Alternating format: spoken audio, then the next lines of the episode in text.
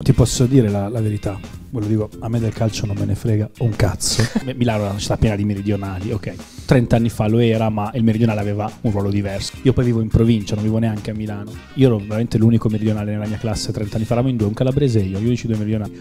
E fa- far conoscere Napoli attraverso il calcio, attraverso eh, poi tutto quello che deriva dal calcio, perché quest'anno poi con lo scudetto anche, eh, cioè Napoli ha avuto comunque un rinascimento anche artistico, musicale. Non solo, sono, sono aumentati gli affitti esatto, a Napoli. Esatto, no, no, no, esatto. sì, sì. Però far conoscere la, la, la, tua terra, che poi non sono napoletano, io sono campano, attraverso qualsiasi cosa, e questa cosa qui era il calcio, per me è stato un, un modo di sostenere eh, la, la, mia famiglia, cioè da, da dove veniamo e, che, e, chi siamo, perché tanto qui ci toglievano tantissimo, ci toglievano talmente tanto che qualsiasi gol di, io parlo di Lavezzi perché sono, sono più giovane, mio padre di Maradona era qualcosa di, di, cui andare orgoglioso perché tutti, quando tutti ti tolgono tu hai quello.